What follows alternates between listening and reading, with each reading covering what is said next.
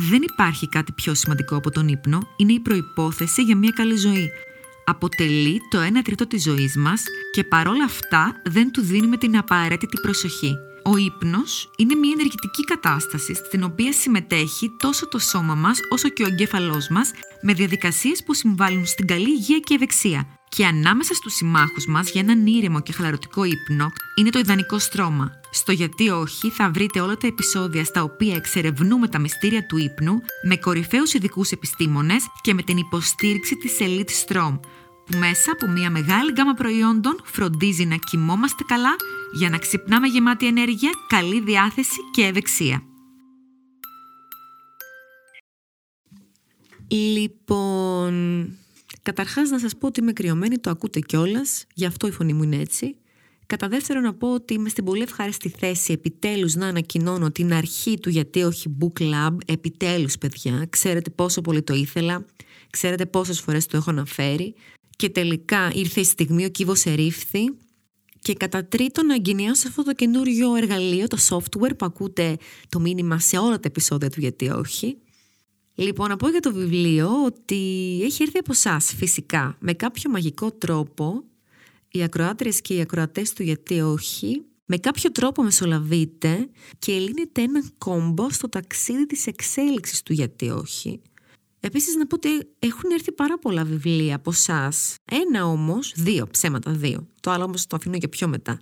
Ένα βιβλίο όμως μου κέντρισε την προσοχή, το έστειλε το email η Ελισάβετ από τα Γιάννενα, με αφορμή το επεισόδιο «Οικογενειακές αλυσίδες» που πρώτη φορά κάναμε νήξη στο διαγενειακό τραύμα. Το βιβλίο λοιπόν είναι «Η ζωή παίζει μαζί μου» Νταβίτ Γκρόσμαν, εκδόσεις ψυχογιός, σε μετάφραση της Λουίζα Μιζάν, το βιβλίο είναι συγκλονιστικό.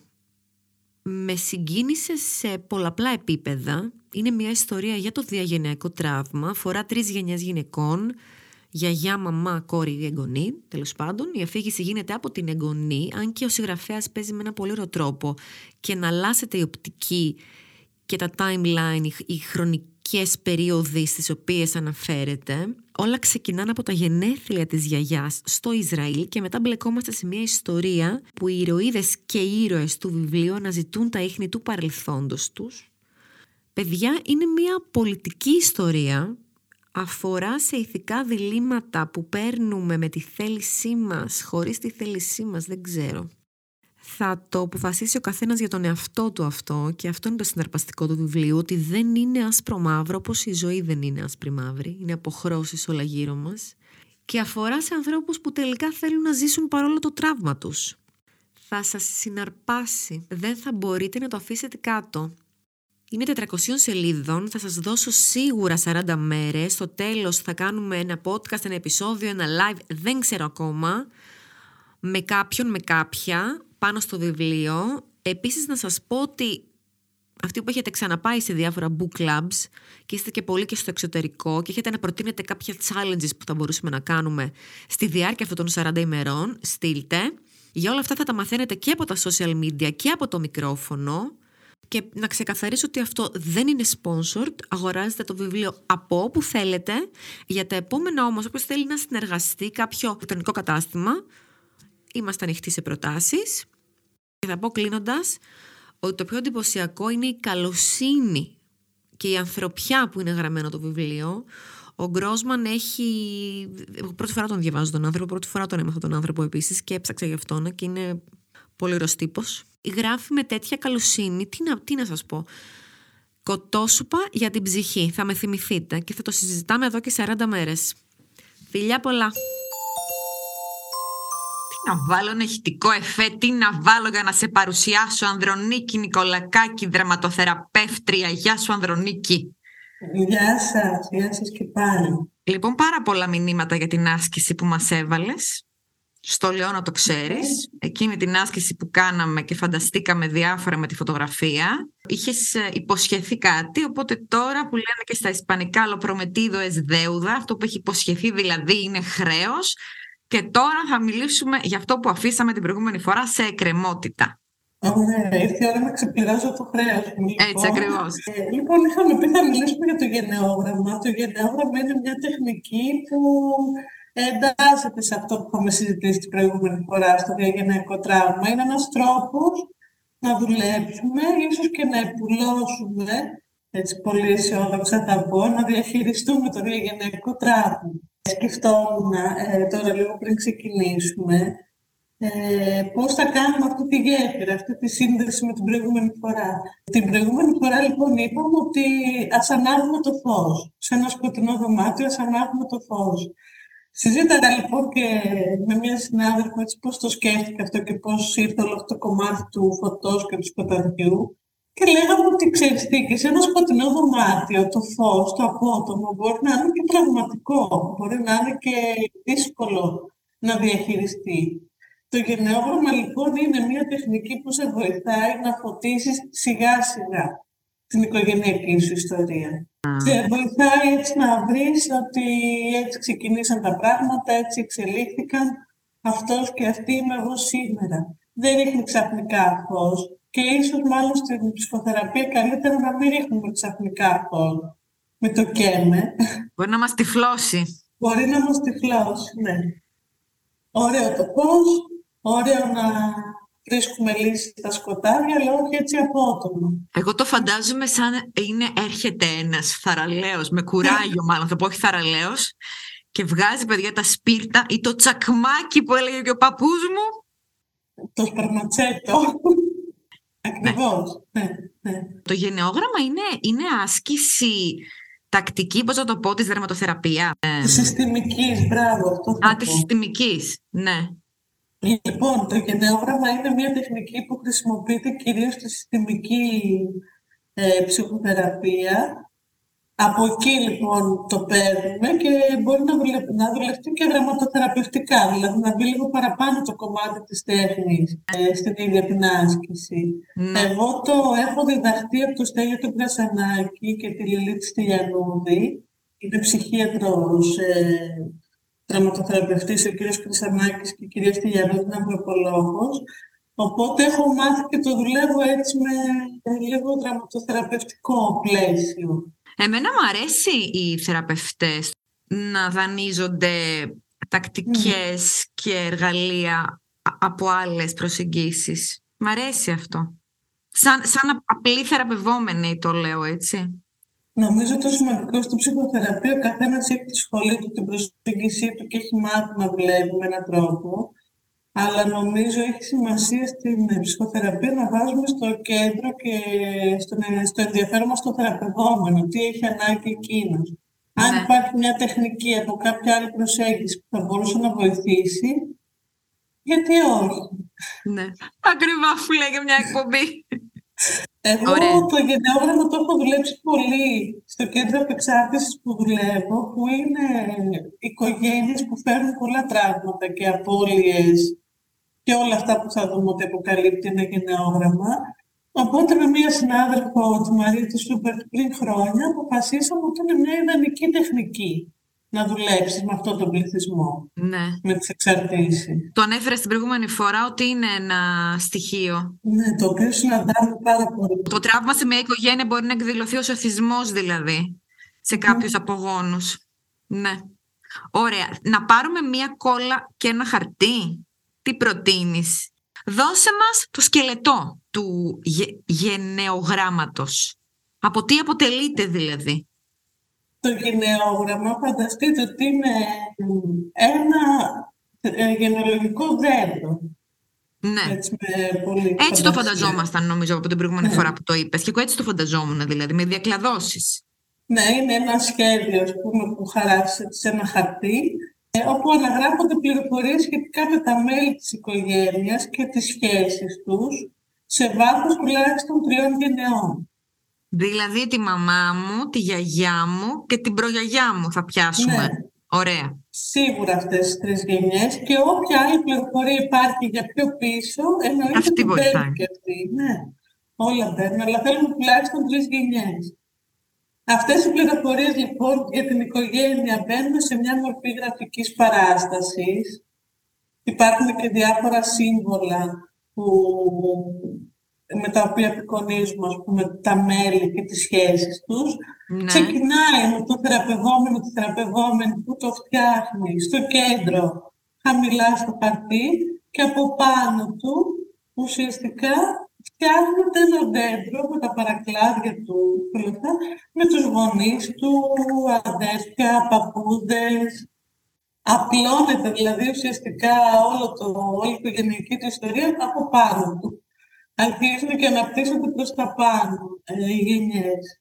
Τα σύμβολα μας βοηθάνε για να μπορούμε να διαβάσουμε πολύ εύκολα. Δηλαδή υπάρχει ένα σύμβολο για τον άντρα, ένα σύμβολο για τη γυναίκα, ε, σημειώνουμε ημερομηνίες θανάτων, ημερομηνίες γέννησης, σημαντικά γεγονότα γενικά για την οικογένεια. Μπορεί να είναι μια μετακίνηση, προσφυγιά που λέγαμε την άλλη φορά. Μπορεί ο θάνατο ενό μέλου να ήταν πολύ σημαντικό γεγονός για όλη την οικογένεια. Δηλαδή, με αφορμή αυτό το θάνατο να μετανάστευσαν μετά. Και σημειώνουμε και άλλες συμπεριφορές, δηλαδή το κομμάτι της χρήσης, άλλες ασθένειες που μπορεί να έχουν κατάφυξη, ας πούμε, ναι, ναι, ναι, ναι. ναι, ναι, ναι, όλα αυτά τα σημειώνουμε. Και υπάρχει και, μια, και ένα άλλο κομμάτι που το κάνουμε κάποιες φορές, σημειώνουμε και τις σχέσεις μεταξύ των μελών, με συγκεκριμένο τρόπο. Δηλαδή, ενώνουμε με γραμμές διάφορα μέλη και εντάξει, γι' αυτό είναι σημαντικό να μας καθοδηγεί κάποιος θεραπευτής, έτσι. Υπάρχουν zigzag γραμμές, οι διακεκομένες γραμμές που αντίστοιχα είναι για συγκρουσιακές σχέσεις ή πιο στενές σχέσεις.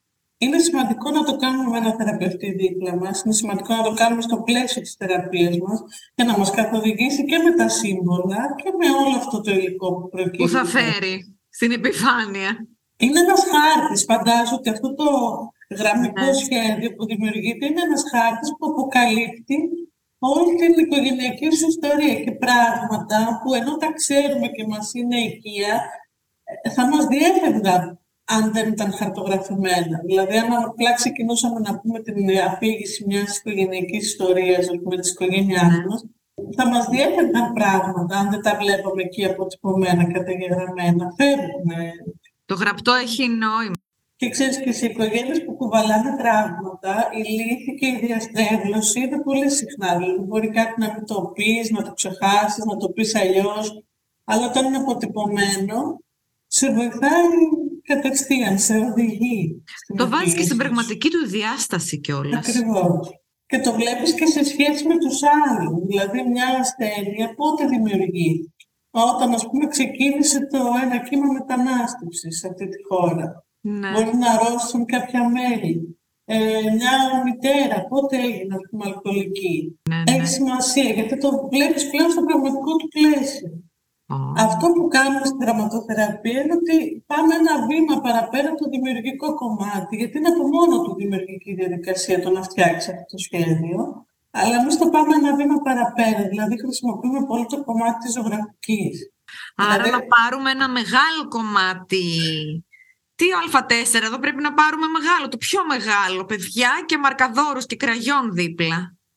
Θα σας πω, ναι. Ε, Βοηθάει. Τα θα τα, θα τα χρειαστούμε στο τέλος, ναι. Ναι. Η ζωγραφική λοιπόν μας βοηθάει γιατί πέρα από αυτό το πραγματικό που αποτυπώνεται υπάρχει και ένα ασυνείδητο ε, υλικό που ναι, ναι, ναι. Έχουμε, έχουμε διακίνηθεί πράγματα βλέποντας αυτό το σχέδιο Οπότε αρχίζουμε και με τη ζωγραφική, αποτυπώνουμε και ασυνείδητο υλικό. Το ασυνείδητο υλικό καμιά φορά περιλαμβάνει και επώδυνα θέματα που η συνείδηση δεν θέλει να ψάξει, δεν θέλουμε να τα βάλουμε σε λόγια, αλλά ναι. ακόμα και θέματα που μας είναι τόσο οικεία, που δεν έχουμε ανάγκη να το ψάξουμε. Μπορεί ξαφνικά να πάρεις το μαύρο, τη μαύρη κυρομπογιά εκεί και να ναι. γράφεις. Γιατί τη μαύρη και με τον άλλον πήρες την κόκκινη; Εκεί σε θέλει. Το ασυνείδητο έτσι μιλάει, περίεργα και. Ακριβώς. Ναι. Μα βοηθάει πολύ όμως, γιατί εκεί είναι ένας άλλος χάρτης που αποκαλύπτεται. Ένας ναι, ναι. χάρτης ασυνείδητου υλικού.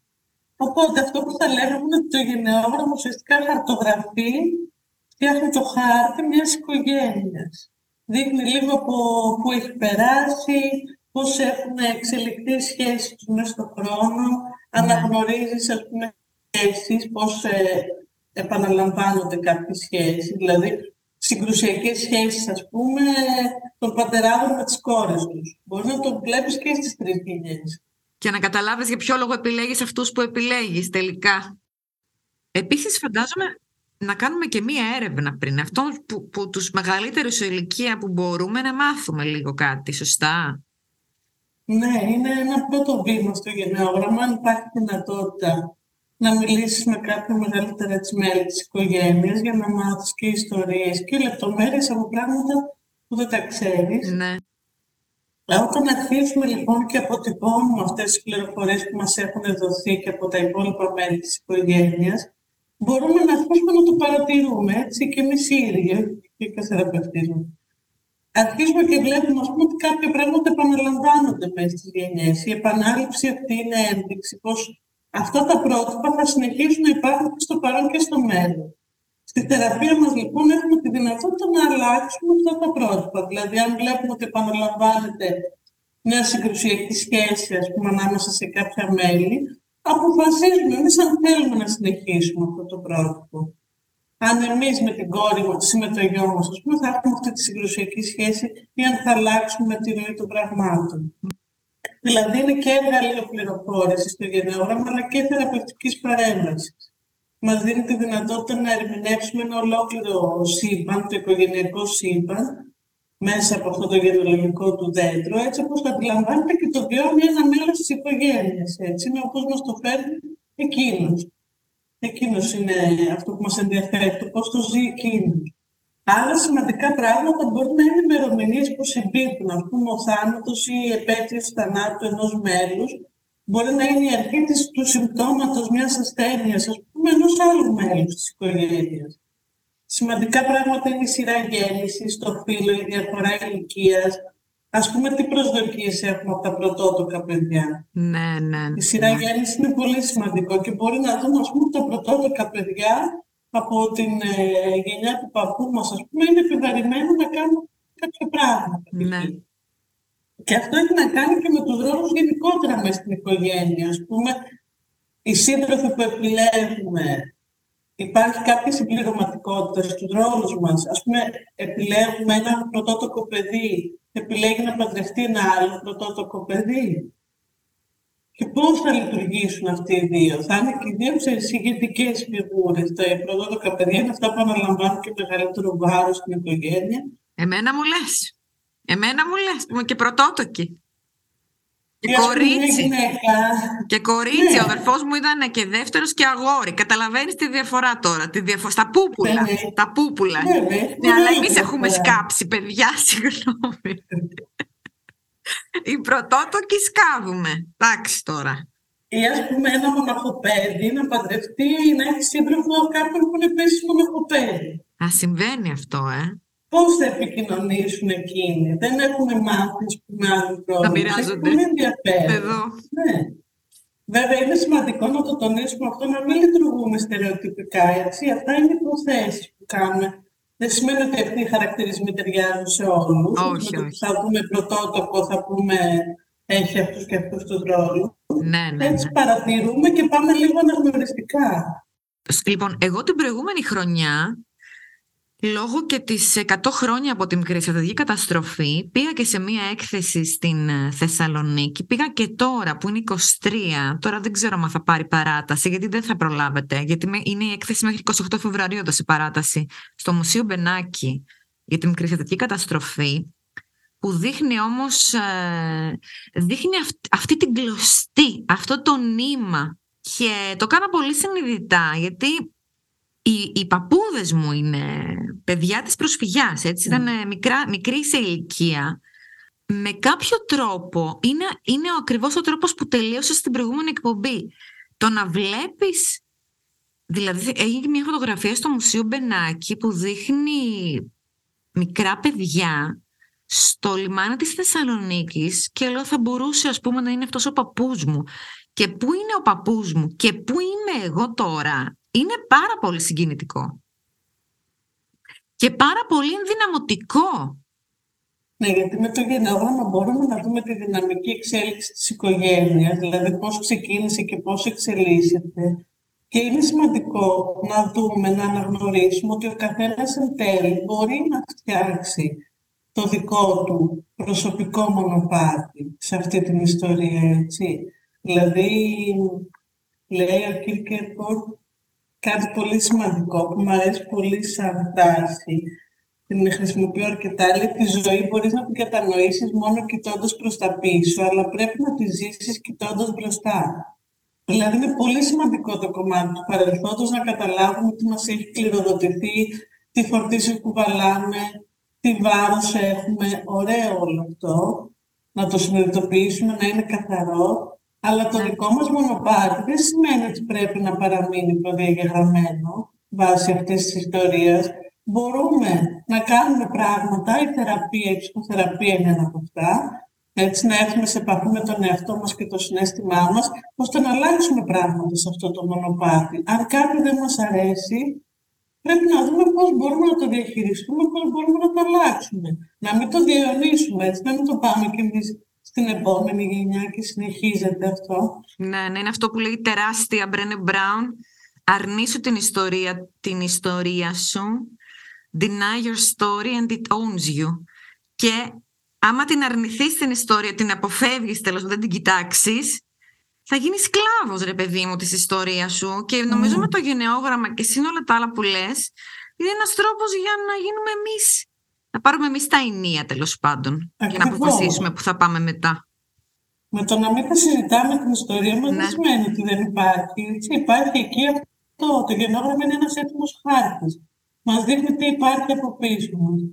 Καλό είναι να τον δούμε, να τον αντιμετωπίσουμε, να τον αντικρίσουμε και να δούμε πώς συνεχίζουμε εμείς το υπόλοιπο κομμάτι του χάρτη. Έτσι. Ο, ο Ευγένιος Ονίλ, ο μεκτενός θεατρικός συγγραφέας, έχει και ένα πολύ ενδιαφέρον γενναιόγραμμα, έτσι, επειδή έχει μελετηθεί ε, με πολύ κατάχρηση ουσιών, ναρκωτικά, αλκοόλ, η μητέρα του, ο ίδιος, που ξέρεις, σε κάθε γενιά γινόταν όλο και πιο αυτοκαταστροφικό ο ναι. εθισμός. Τα παιδιά του δηλαδή εν τέλει αυτοκτόνησαν και πέθαναν από την ηρωίνη αντίστοιχα. Ναι. Ο πρώτος αυτοκτόνησε, ο μικρότερος πέθανε. Εκείνος λοιπόν είχε βρει έναν τρόπο όλο αυτό το κομμάτι το βαρύ της οικογένειάς του να το μετουσιώνει. Να γράφει. Ε, να γράφει. Να γράφει, ε, βέβαια. Έτσι είναι. Κάνε κάτι με τον πόνο σου. Το έργο του, το μακρύ ταξίδι της μέρας μέσα στη νύχτα, είναι ένα έργο αυτοβιογραφικό, το οποίο και ο ίδιος είχε ζητήσει να μην ανέβει παρά 25 χρόνια μετά το θάνατό του, ακριβώς επειδή ήταν όλη την οικογένεια μέσα σε αυτό. Αλήθεια, έτσι και, έτσι έγινε. Ναι. Όχι, επειδή το είχε αφιερώσει στη γυναίκα του και ήθελε τα κέρδη του έργου η ίδια, το έκανε τρία χρόνια μετά το θάνατό του. Μετά τη στήχιωσε εκεί πέρα να πηγαίνει το φάντασμά του. Για την οικογένεια Χέμινγκουι ναι. ξέρω ότι είναι πολύ ενδιαφέρουσα περίπτωση που έχει διπολική κιόλας ο Έρνεστ Χέμινγκουέι, όπως και φαντάζομαι και η οικογένεια Κέννεντι. Εκεί πέρα θα γίνει χαμός. Ναι, εκεί Επειδή είναι γνωστά πρόσωπα, γι' αυτό και τα ξέρουμε όλοι, εντάξει. Ο Ευγένιος Σανή, λοιπόν, σε αυτό το έργο που λέμε το αυτοβιογραφικό του, λέει κάτι πολύ ωραίο, ότι πώς, πώς μπορώ να μην ασχοληθώ με το παρελθόν. Το παρελθόν είναι το παρόν, έτσι δεν είναι; Έτσι είναι. Είναι και το μέλλον.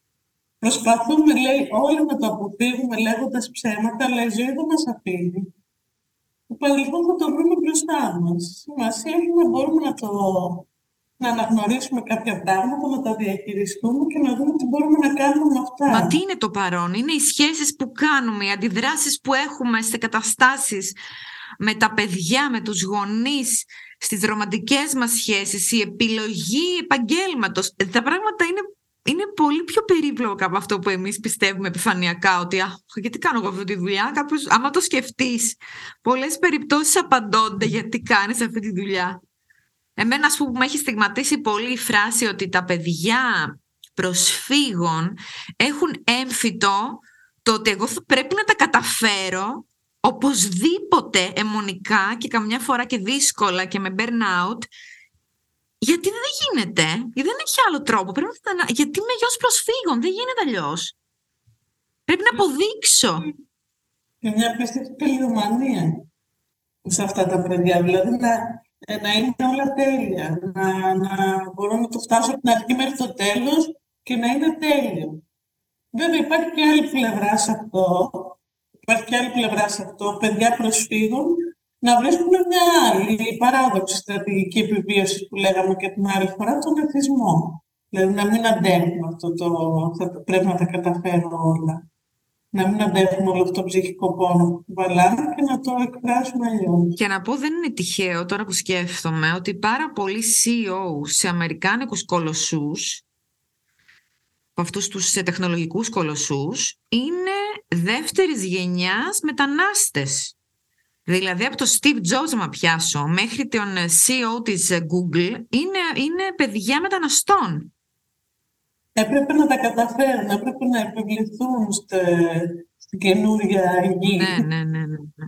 Έτσι, έπρεπε να νιώθουν ότι δεν τους χαρίζεται κάτι, το αξίζουν, είναι ικανοί και το αξίζουν. Ναι με την τεχνική του γενεογράμματος, τα μέλη μιας ομάδας ή ο θεραπευόμενος έχει τη δυνατότητα να αφηγηθεί τη δική του οικογενειακή ιστορία όπως την αντιλαμβάνεται και την έχει ενδοβάλει.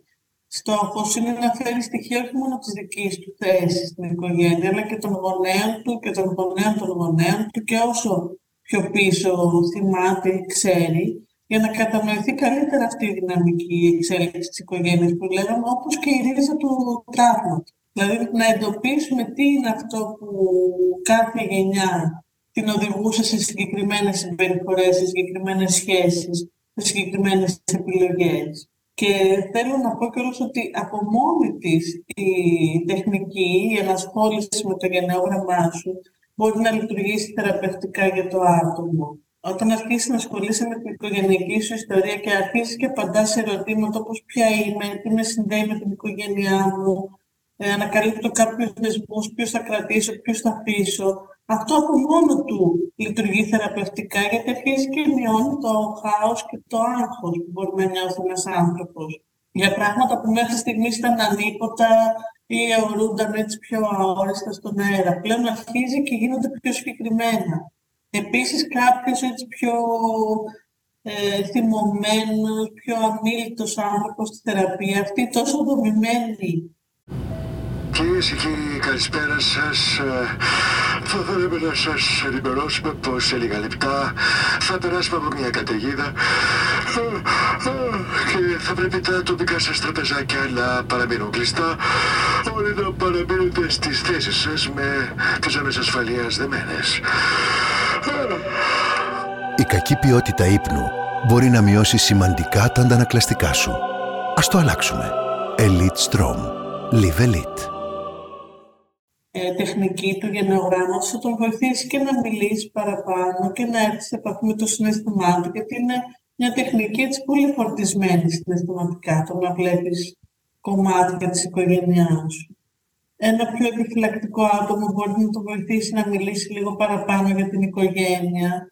Θες από το να πας σε έναν άνθρωπο και να αρχίσεις ανοιχτές ερωτήσεις για την οικογένειά του, δεν είναι πάντα εύκολο να πει ε, πράγματα. Ε, ενώ με αυτή την τεχνική. Γιατί έχει τραύματα και τραύματα. Αρχίζει και μιλάει.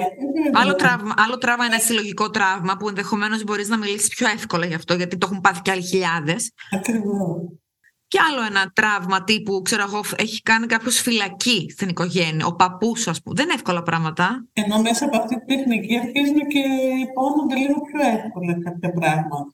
Έτσι, όχι Όχι, ακούγονται τώρα τα πράγματα όπω τα λέμε εμείς. Ακούγονται έτσι διαχειρίσιμα και, και εύκολα. Αλλά στο, στο ταξίδι του καθενός δεν είναι εύκολα πράγματα αυτά. Δεν είναι, γι' αυτό και θέλει να γίνει μέσα σε ένα θεραπευτικό πλαίσιο. Χρειάζεται μια θεραπευτική υποστήριξη, δηλαδή να είναι εκεί με το θεραπευτή σου ή στο πλαίσιο μιας θεραπευτικής ομάδας, γιατί είναι πράγματα που θα μας δυσκολέψουν. Μπορεί να έχουμε κάποια πισωγυρίσματα σε καταστάσεις και σε συμπεριφορές. Είναι σκαλίζουμε κάποια πράγματα, έτσι, σκαλίζουμε το παρελθόν δεν εύκολα πράγματα, μεν, αλλά από την άλλη δεν μπορώ να φανταστώ οικογένειες και, και μονάδες και άνθρωποι να πηγαίνουν μπροστά εάν δεν έχουν κοιτάξει πίσω και κατανοήσει και συγχωρέσει και μεγαλώσει με την έννοια του grow, του εξελίσσω μέσα από αυτό και ενσωματώσει μάλλον Δεν γίνεται, παιδιά. Δεν, δεν το πιστεύω ακράδαντα και βαθιά. Δεν μπορείς να προχωράς κουβαλώντας τόματα σε εισαγωγικά και φαντάσματα. Ακριβώς. Πρέπει να ανοίξει αυτή η κρύπτη των φαντασμάτων, να δούμε τι υπάρχει μέσα, να το αποδεχτούμε. Δηλαδή, είναι κομμάτι της ιστορίας μας. Ούτε ενοχή πρέπει να φέρουμε γι' αυτό, ούτε ντροπή, ούτε τίποτα. Ναι, ναι, ναι. Να το αποδεχτούμε και να προχωρήσουμε με αυτό. Το μόνο που μπορούμε να αλλάξουμε είναι η δική μας πορεία. Αυτά που έχουν καταγραφεί, αυτά τα κρίσιμα γεγονότα μέσα στην οικογένεια, ε, αυτά έχουν καταγραφεί. Υπάρχουν εκεί ήδη. Αλλά επειδή ξέρουμε ότι οι οικογένειες, ε, ξέρουμε ότι οι οικογένειες επαναλαμβάνονται, το έχουμε πει και στην προηγούμενη εκπομπή, επειδή το ξέρουμε αυτό, πρέπει να φροντίσουμε αν θέλουμε να επαναληφθούν κάποια πράγματα να επαναληφθούν, αν δεν θέλουμε να δούμε τι μπορούμε να αλλάξουμε. Έτσι είναι ένας τρόπος να αρχίσουμε να ερμηνεύουμε το τι έχει συμβεί σε αυτή την οικογένεια. Να φτάσουμε στη ρίζα του προβλήματος. Και από εκεί και πέρα να δούμε πώς θα το διαχειριστούμε. Εγώ αντιλαμβάνομαι το γενναιόγραμμα σαν τακτική, σαν εργαλείο ψυχοθεραπευτικών προσεγγίσεων το σωστό είναι να γίνει σε μια ψυχοθεραπευτική σχέση, σε ένα γκρουπ, δεν ξέρω που γίνεται. Ωστόσο, θέλω να μας δώσεις σήμερα κάτι, ένα σκελετό, δεν ξέρω, κάπως θέλω να μας δώσεις κάτι μαζί με την άσκηση. Ρωτάμε yeah, αυτούς που έχουμε να ρωτήσουμε τέλος πάντων, ρωτάμε τι. Και βάζουμε κάτω και ξεκινάμε πώς. Μ' αρέσει που μιλάμε για σκελετό και λέμε τόση ώρα για τα πτώματα που υπάρχουν. Τώρα το λέμε μεταφορικά μιλώντας στο σκελετό. Το outline, το outline τέλος πάντων. Λοιπόν, αυτό που μπορούμε να ρωτήσουμε μέλη της οικογένειάς μας είναι για κρίσιμα γεγονότα σε αυτή την οικογένεια, δηλαδή για σημαντικές ε, μεταβατικές περιόδους, ναι. για μετακινήσεις, μεταναστεύσεις, για ασθένειες. Διαζύγια. Διαζύγια, θανάτους που στιγμάτισαν αυτή την οικογένεια. Και καλά, δεν λέμε μόνο στα αρνητικά έτσι, κρίσιμα γεγονότα και στα θετικά, δηλαδή για τις γεννήσεις. Ναι για τους γάμους, σε ποιες συνθήκες γίνανε. Και το, ξέρεις, το κάθε παιδί μιας οικογένειας γεννιέται, μεγαλώνει με μια συγκεκριμένη προοπτική, σύμφωνα με τη θέση του και σε σχέση με τα άλλα αδέρφια. Δηλαδή προσδοκίες που υπήρχαν για κάθε παιδιά. Επαγγέλματα ενδεχομένως. Επαγγέλματα, βέβαια. Και, και σχέσεις μετά, έτσι. Και πάμε και στο κομμάτι των σχέσεων. Δηλαδή, ποιος ήταν πιο δεμένος με ποιον, Ποιος είχε περισσότερη συγκρουσιακή σχέση με ποιον. Ποιος είχε ανύπαρκτη σχέση με ποιον. Ανύπαρκτη σχέση, ναι. Και μετά η δομή, ο σκελετό του γενεογράμματος είναι όπως το γενεολογικό δέντρο. Δηλαδή ξεκινάει το άτομο, το ενδιαφερόμενο και από πάνω του αρχίζουν σαν τσαπί από τα φύλλα. Έτσι, Δηλαδή μπορώ να βάλω τη φωτογραφία μου κάτω, να γράψω το όνομά μου και από εκεί κάνω τις διακλαδώσεις. Ναι, ναι, ναι. Και χωρίς φωτογραφία. Ναι, θα ξεκινήσεις με ένα κύκλο. Ναι. Γυναίκα ή γυναίκα. Κάτι άλλο, κάτι άλλο. Το λέω ρε παιδί μου γιατί είναι και κόσμος τώρα που κάνει ψυχοθεραπεία. Περίμενε, περίμενε να σου πω τώρα. Που κάνει ψυχοθεραπεία, δεν κάνει όμως με δραματοθεραπευτή, ούτε με συστημικό. Κάνει κάτι άλλο που δεν θα το κάνει την ψυχοθεραπεία του. Γι' αυτό θέλω, λέω, να μας δώσει ένα εργαλείο. Ένα αυτό, ένα τυράκι, ρε παιδί μου. Γι' αυτό το ρωτάω. Και τα γράψαμε όλα αυτά. Και είπαμε αυτά που είπες πριν για τις σχέσεις μεταξύ τους, μπλα μπλα μπλα τα σημαντικά γεγονότα. Και όλο αυτό ρίχνει φως και καταλαβαίνω πράγματα για μένα. Παιδιά, είναι να το κάνουμε. Με μονολογό τώρα, μόνη μου τα λέω, μόνη μου απαντά. Δεν πειράζει. Λοιπόν, το πιο σημαντικό κομμάτι αυτής της απεικόνησης, της γραμμικής απεικόνησης, είναι η αποτύπωση τριών γενεών. Και πράγματα που όχι που αφορούν έτσι μόνο το στενό οικογενειακό περιβάλλον, δηλαδή ξεκινάς με τον εαυτό σου, τα αδέρφια σου στην ίδια, στο ίδιο επίπεδο με σένα. Ναι και μετά από πάνω τους γονείς σου, τα αδέρφια των γονιών σου. Αν είναι σημαντικές οι σχέσεις με τους συζύγους των αδερφών των γονιών, δηλαδή πάμε σε θείους, ξαδέρφια. Και μετά ακόμα πιο πάνω, παππούδες, αδέρφια των παππούδων, συζύγους. Ναι. Και αρχίζει και ανοίγει το δέντρο όσο πάει πιο ψηλά. Τοποθετείς λοιπόν εκεί όλα τα πρόσωπα της οικογένειας και αρχίζεις μετά και κάνεις focus σε κάποια συγκεκριμένα. Δηλαδή, κάποιον που ο θάνατός του, ας πούμε, ήταν πολύ σημαντικός. Έγινε ξαφνικά, ε, ήταν δολοφονία, ήταν απόρρια μιας ασθένειας. Αρχίζει λοιπόν και εστιάζει σε συγκεκριμένα κομμάτια. Αυτό που λέγαμε στην αρχή με το σπίρτο. Το σπίρτο λοιπόν αρχίζει και φωτίζει συγκεκριμένες γωνιές αυτού του οικογενειακού δέντρου. Ναι. Βλέπεις εσύ ο ίδιος με ποια πρόσωπα συνδέεσαι περισσότερο. Δηλαδή, σκέφτεσαι ας πούμε τη γιαγιά σου και έχεις ένα έτσι μια πιο ευχάριστη ανάμνηση. Ψάξτε το λίγο, γιατί μπορεί να έχεις κάποια κοινά. Μπορεί να ήταν εκείνη η πρωτότοκη της οικογένειας και εσύ να είσαι επίσης πρωτότοκη, να έχεις το όνομά της, να έχεις διάφορα κοινά πράγματα. Αρχίζεις και βλέπεις πλέον τι σε συνδέει Ναι. με αυτούς τους ανθρώπους. Ναι, ναι, ναι. Έχεις και στο μυαλό σου σημαντικά γεγονότα που έγιναν ε, σε αυτές τις γενιές. ναι. Έχεις στο μυαλό σου, ας πούμε, τη γενιά των παππούδων σου πέρασε ε, μια μετανάστευση. Η γενιά των γονιών σου πέρασε μια οικονομική κρίση. Τα έχεις αυτά στο μυαλό σου, έτσι, γιατί τα οικογενειακά γεγονότα δεν εμφανίζονται στο κενό. Υπάρχει ένα γενικότερο ιστορικό πλαίσιο, έτσι. Υπάρχουν πόλεμοι, μεταναστεύσεις, Σεισμοί. Αρχίζει λοιπόν και, ναι, αρχίζει λοιπόν και αποκτά νόημα το κάθε τι. Α, Δηλαδή βλέπεις ας πούμε ότι μπορεί στη μια μεριά να μην υπάρχουν ε, πάρα πολλά παιδιά ή να έχουν πεθάνει νέα. Και κάτι έχει συμβεί σε αυτή τη χρονική περίοδο. Και μετά το πιο δημιουργικό κομμάτι που είπαμε είναι αυτό το κομμάτι της ζωγραφιάς, δηλαδή αφού έχει σχηματιστεί αυτή η απεικόνηση γραμμική, ε, άμα γυρίζεις στο πίσω μέρος του χαρτιού, υπάρχουν κάποια μικρά, αφήνει κάποια στίγματα μαρκαδόρων, Ναι. π.χ. ο στυλό- το στυλό μας. Πάνω σε αυτά τα, ε, τα μικρά στίγματα μπορούμε να στήσουμε μια ζωγραφιά. Δηλαδή μας δίνει τη βάση το γενναιόγραμμα και εμείς πάνω σε αυτό δημιουργούμε μια ζωγραφιά. Πολύ αφηρημένη. δεν Α, χρειάζεται αφηρημένη. να- Όπως, μα- όπως πάει Ναι. ελεύθερη, ας πούμε, γραφή, ξέρω εγώ. Άμα το μας έρθει, έτσι. Αυτόματη και αν μας μάλλον. έρθει κάτι συγκεκριμένο, αν μας έρθει κάτι συγκεκριμένο, το κάνουμε. Αλλά κάτι όχι συγκεκριμένο, τέλος πάντων, είναι η οδηγία. Αλλά, εντάξει, όπως ε, μπορεί να λειτουργήσει ο καθένας. Ένα άλλο κομμάτι που κάνουμε εμείς πολλές φορές είναι αυτή την ιστορία λοιπόν να την καταγράψουμε. Δηλαδή δίνει την ευκαιρία στο θεραπευόμενο να τη γράψει αυτή την ιστορία, να έχει πλέον και το κομμάτι ξέρεις, της αφήγησης της γραπτής. Με έναν ίσως πιο δημιουργικό τρόπο. Δηλαδή, μπορεί να τη γράψει σαν μυθιστόρημα, σαν ποίημα. Παραδείγματα από ομάδες, θα σου πω, που την έχουν γράψει σαν μαθηματική εξίσωση. Α. Σαν ε, ανακοίνωση κηδείας. Έχει γραφτεί σαν κυριόχαρτο η οικογενειακή ιστορία. Ε, μπορείς να τη γράψεις σαν μαγειρική συνταγή, σαν ταξιδιωτικό οδηγό. Ξέρεις, αρχίζεις και γίνεσαι λίγο πιο Ναι, ναι, δημιουργικός. ναι. Και λίγο σε πάνε και τα γεγονότα της οικογένειας, έτσι.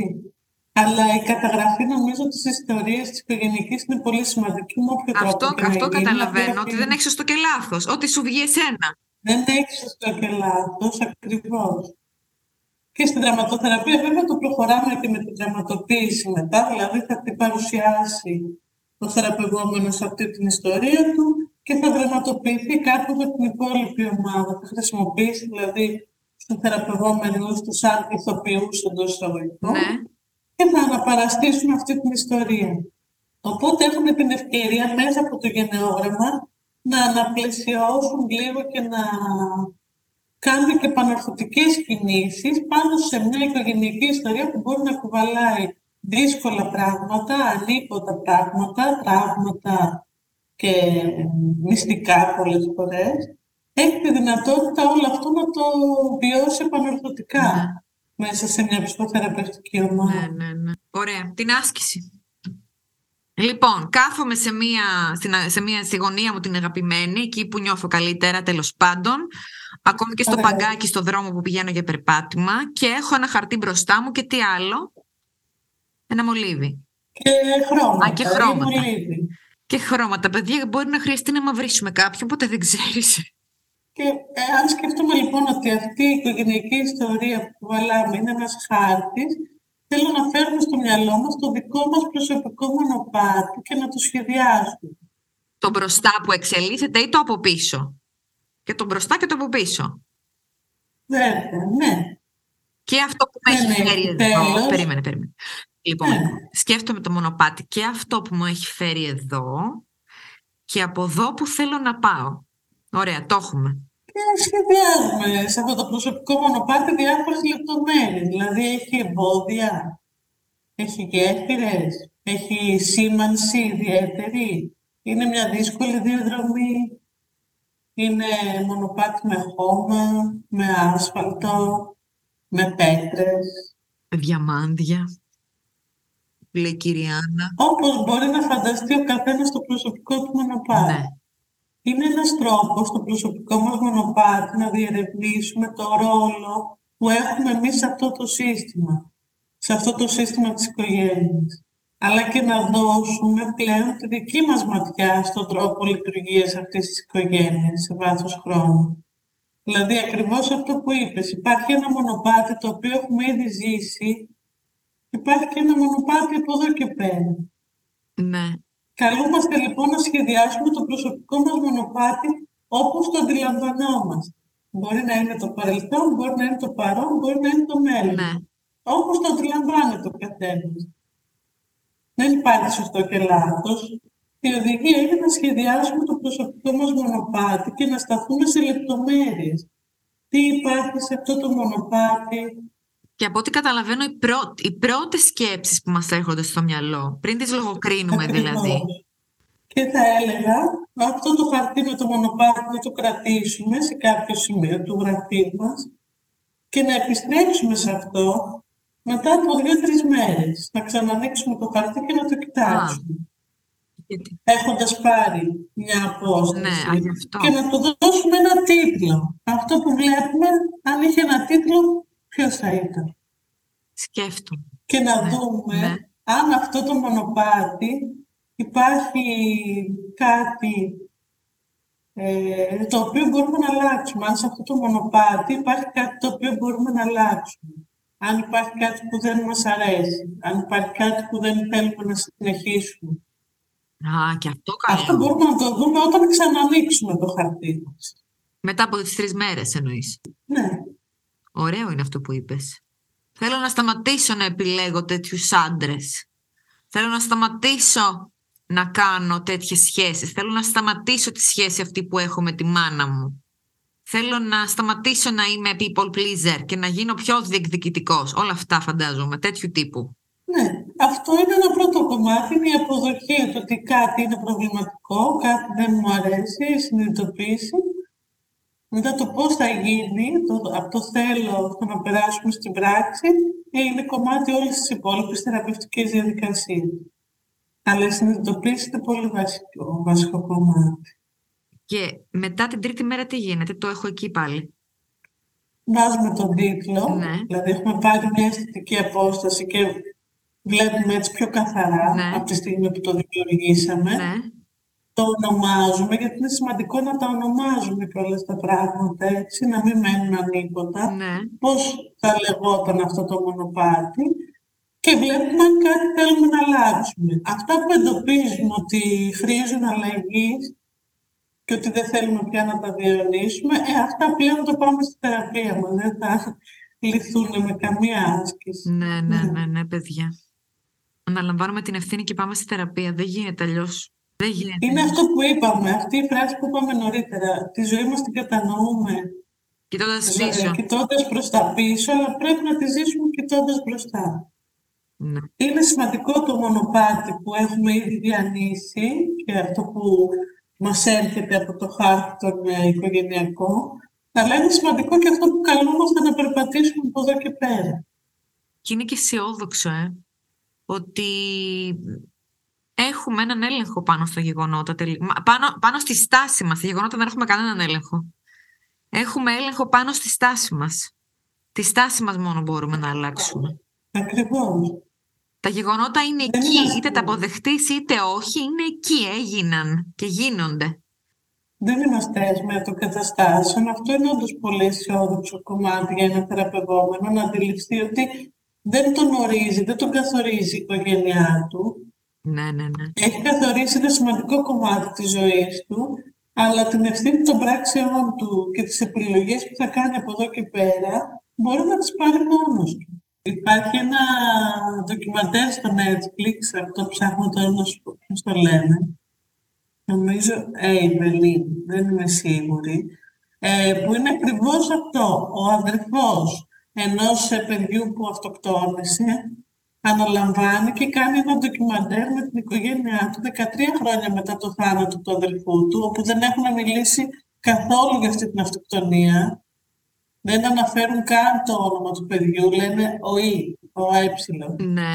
Δεν αναφέρουν καν το όνομα του παιδιού. Ε, σε επαιτίους γενεθλίων, σε Χριστούγεννα και τέτοια δεν μιλάνε καθόλου γι' αυτό.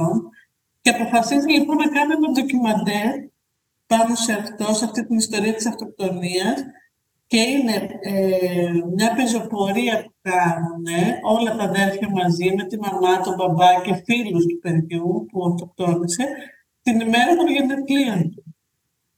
Αυτό πώς λέγεται, είπες, Εύελη. Ναι, ναι, ναι. Εύελη, ναι. Και φυσικά να πούμε ότι αυτό πραγματεύεται και το βιβλίο του Book Club, γιατί όχι, το «Η ζωή παίζει μαζί μου». Πώς τελικά μαλακώνει ένα διαγενειακό τραύμα. Βιβλιάρα, δεν μπορώ να σου περιγράψω, βιβλιάρα. Και πολύ εύκολο. Και μαλακώνει. Μαλακώνει ακριβώς επειδή έχει καταγραφεί έτσι. Μιλάμε για ένα βιβλίο. Δηλαδή πλέον δεν υπάρχουν ανίποτα πράγματα. Ναι, ναι, Αυτό ναι. είναι το σημαντικό που πετυχαίνουμε και στο γενναιόγραμμα. Μια έτσι πιο γενική και αφηρημένη οικογενειακή ιστορία πλέον χαρτογραφείται, καταγράφεται, μετουσιώνεται κιόλας, γιατί βγαίνει κάτι δημιουργικό μέσα από αυτό. Έτσι ζωγραφίζεις, φτιάχνεις μια ιστορία και πλέον δεν υπάρχει αυτό το βάρος του ανίποτου, των πραγμάτων που δεν μιλάμε για αυτά. Εγώ είμαι μεγάλη λάτρης του, του μαύρου κινήματος τέλος πάντων και και, και παίρνω δύναμη και από συγγραφείς όπως η Μάγια Άντζελου, όπως ο, ο James Baldwin. Όλοι αυτοί οι άνθρωποι, οι μαύροι στην Αμερική και αυτό το τεράστιο τραύμα που ακόμα είναι... Για ακόμα, βλέπουμε τι γίνεται κάθε μέρα με τις ε, μαύρες δολοφονίες. Το, το τραύμα της σκλαβιάς δηλαδή και, και του ρατσισμού φυσικά στην Αμερική, ότι όλοι αυτοί οι άνθρωποι γράφανε συνέχεια για αυτά τα πράγματα και κανονικά ενώ τέλος πάντων αφήγηση αλλά και μυθιστορήματα όπως η Τόνι Μόρισον επίσης. Δεν είναι τυχαίο δηλαδή.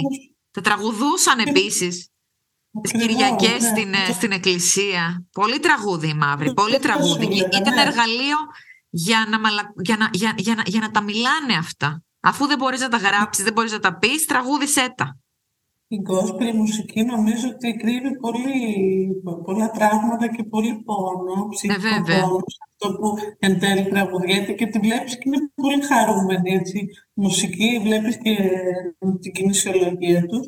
Αλλά προφανώς αυτό, η τέχνη, είτε η αφήγηση, είτε το τραγούδι, είναι ένας ε, μηχανισμός άμυνας, έτσι. Ήταν και... ο τρόπος του να αντέξουν τον ψυχικό πόνο. Ακριβώς. Και, και, το, και το γεγονός ότι με αυτά τα τραγούδια είναι τόσο έντονα και χρησιμοποιούν και το σώμα. Το εξηγεί ο Σπύρος Σακά στην εκπομπή που έχουμε κάνει με τη φωνή πολύ ωραία. Ότι δεν είναι τυχαίο ότι είναι τα τραγούδια έτσι για να χρησιμοποιούν και το σώμα. Ακριβώς γιατί και στις εξαρτήσεις, αυτό που λέγαμε και την άλλη φορά, είναι ότι ο ψυχικός πόνος όταν σωματοποιείται γίνεται πιο συγκεκριμένος. Δηλαδή ε, ο χρήστης εντάξει το σωματοποιεί με ένα συγκεκριμένο τρόπο, τρυπά το σώμα του, ναι, ναι, ναι. Ε, αυτοκαταστρέφεται. Ναι, ναι, ναι. Αλλά δεν υπάρχει πλέον αυτό το, ο, το όριστο πράγμα, το ανίποτο. Αντιλείς μεγάλη δύναμη όταν βλέπεις τα πράγματα όπως είναι. Αυτό είναι. Ακριβώς. Τα αντιμετωπίζεις αν μη τι άλλο. Γιατί ξέρεις το μυστικό και το τραύμα τα κάνουν το πράγμα τόσο και μεγαλύτερα να, να φαίνονται από ό,τι είναι. Αυτό είναι το μόνο σίγουρο. Εγώ τα χρόνια τα άσχημα που έζησα, αν μου έλεγε κάποιος τότε ότι θα βρεθείς σε ένα κοινό και θα τα πεις, θα έλεγα την τρεπόμουν τόσο πολύ και το έκρυβα το γεγονός ότι δεν δούλευα, ας πούμε, εσύ την κατάθλιψη που είχα και την έκρυβα και αυτήν. Και όταν τελικά, πριν κάποιους μήνες, ήταν και στο, όταν βασικά στο μικρόφωνο το είπα πρώτα, ήταν τόσο απελευθερωτικό και τόσο ενδυναμωτικό Πρέπει κάτι να κάνετε με τα τραύματά σας. Κάτι πρέπει να κάνουμε. Βγάλτε τα από μέσα σας. Ζωγραφίστε τα, τραγουδίστε τα, τσιρίξτε τα. Δεν ξέρω τι άλλο μπορείτε να τα κάνετε. Κάντε τα ταινίες, κάντε τα θεατρικά. Ό,τι μπορείτε να τα κάνετε, παιδιά. Να βγει από μέσα σας. Κάπως να τα επουλώσουμε. Δεν ξέρω αν έχεις εσύ τη μνήμη από, ε, από όταν ήμασταν μικρότεροι. Έτσι που πέφταμε, σπάραμε γόνα, τα χτυπούσαμε ε, ο γιατρός κάποια στιγμή μας έλεγε αφήστε το, το τραύμα ανοιχτό να πρέψει. Μην το κλείνετε συνέχεια με χαζαπλάστη και επιδέσμους. Οπότε είναι σημαντικό τα τραύματα να τα αφήνουμε ανοιχτά, να μην τα κρίνουμε, να τα αφήνουμε να πρέψουν. Να τα έχουμε και παράσημα. Κάποια τραύματα είναι και για παράσημα, μη σου πω. Ακριβώς. Και να βοηθήσουμε το δέρμα να ξαναφτιάξει την επιφάνειά του, να, να επουλωθεί το Έτσι είναι. Και κάποιες σουλές έχουν και είναι και σεξι γιατί έχουν ιστορία να πούνε. Ακριβώς. Ναι. Ας ανακαλύψουμε λοιπόν ποιοι είμαστε στο οικογενειακό μας σύστημα, ποιος είναι ο ρόλος μας αυτό, τι μας συνδέει με την οικογένειά μας, αν κάτι δεν μας αρέσει να δούμε πώς μπορούμε να τα αλλάξουμε και να μιλήσουμε ανοιχτά για τα πράγματά μας και τα μυστικά μας ενώ στο, στο πλαίσιο έτσι. της θεραπείας μας, έτσι. Λοιπόν, νομίζω θα ανεβάσω μαζί με την εκπομπή αυτή στο site του Γιατί Όχι το ποίημα της Μάγια Άντζελου που είδα ότι δεν υπάρχει στα ελληνικά. Τι να πω, άμα το έχει ξέρει κανένας στα ελληνικά να μας το στείλει, θα το ανεβάσω εγώ. Τι να πω. Οι ναι. γιαγιάδες μας. Φοβερό ποίημα. Α, το Πάρα πολύ ωραίο. Και είναι αυτή η φράση που είπα στην ομιλία του TEDx. Ναι. Έρχομαι μία, αλλά στέκομαι σε 10.000. Ναι, είναι υπέροχη αυτή η φράση. 10.000 από πίσω. Είναι ακριβώς αυτό που συζητάμε, βέβαια. Είναι ακριβώς αυτό που συζητάμε. Είναι το τι κουβαλάμε πίσω. Ναι, ναι. Όπως λέμε και σε ένα δωμάτιο θεραπείας, όταν μπαίνει ένα άτομο, δεν έχουμε, ο θεραπευτής δεν έχει να αντιμετωπίσει μόνο αυτό το άτομο. Είναι οι γονείς του, οι παππούδες του, είναι εκείνος και άλλοι πώς. Όπως και όταν παντρεύεσαι όμως, Ανδρονίκη. δεν παντρεύεσαι ένα άτομο, παντρεύεσαι και όλο το οικογενειακό του σύστημα. Οπότε όσο, όσο πιο γρήγορα θα βρούμε με το οικογενειακό μας σύστημα, ναι, τόσο ναι, πιο ναι. εύκολα θα είναι και οι σχέσεις. Κάνουμε δικιά μας. Own our story, παιδιά, και την, και την ιστορία της οικογένειάς μας. Αυτή είναι. Mm. Τελεία και παύλα. Αυτή είμαι. Αυτό να πω. Μ' άρεσε πολύ η εκπομπή. Mm. Ξέρεις, ε, μ' άρεσε πολύ η εκπομπή. Ωραία. Ήταν πολύ πιο χαλαρά που προηγούμενη φορά. Τελικά ούτε πολύ επιστημονικά είπα. Λοιπόν, τα στοιχεία όλα της Ανδρονίκης θα τα βρείτε στο γιατιοχ.gr. Σε ευχαριστούμε πάρα πολύ. Εγώ σας ευχαριστώ. Θα ψάξω, θα ψάξω και το ντοκιμαντερ στο Netflix. Ωραία, να το δω. Evelyn λέγεται. Μία, ένα επεισόδιο είναι, δεν είναι σειρά, ξέρω εγώ, ένα αυτό. Νομίζω ναι.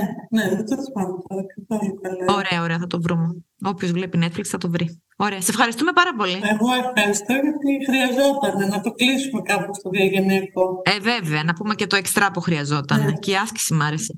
Φιλιά πολλά. Καλή συνέχεια. Λοιπόν, παιδιά, κλείνοντας, είναι σαφές νομίζω ότι πρέπει να πάρουμε τον ύπνο μας στα σοβαρά. Και γι' αυτό δεν μπορώ να σκεφτώ καλύτερο σύμμαχο από τα στρώματα της Elite Strom. Γιατί το α και το ω για έναν ποιοτικό και ξεκούραστο ύπνο είναι ένα υψηλής ποιότητας στρώμα φτιαγμένο για κάθε ανάγκη και επιθυμία μας. Επισκεφτείτε σήμερα κιόλας ένα κατάστημα Elite Strom ή ακόμη μπορείτε να τα βρείτε και στο e-shop elitestrom.gr και επιλέξτε το ιδανικό για εσάς στρώμα μέσα από την τεράστια γκάμα που διαθέτουν. Live Elite!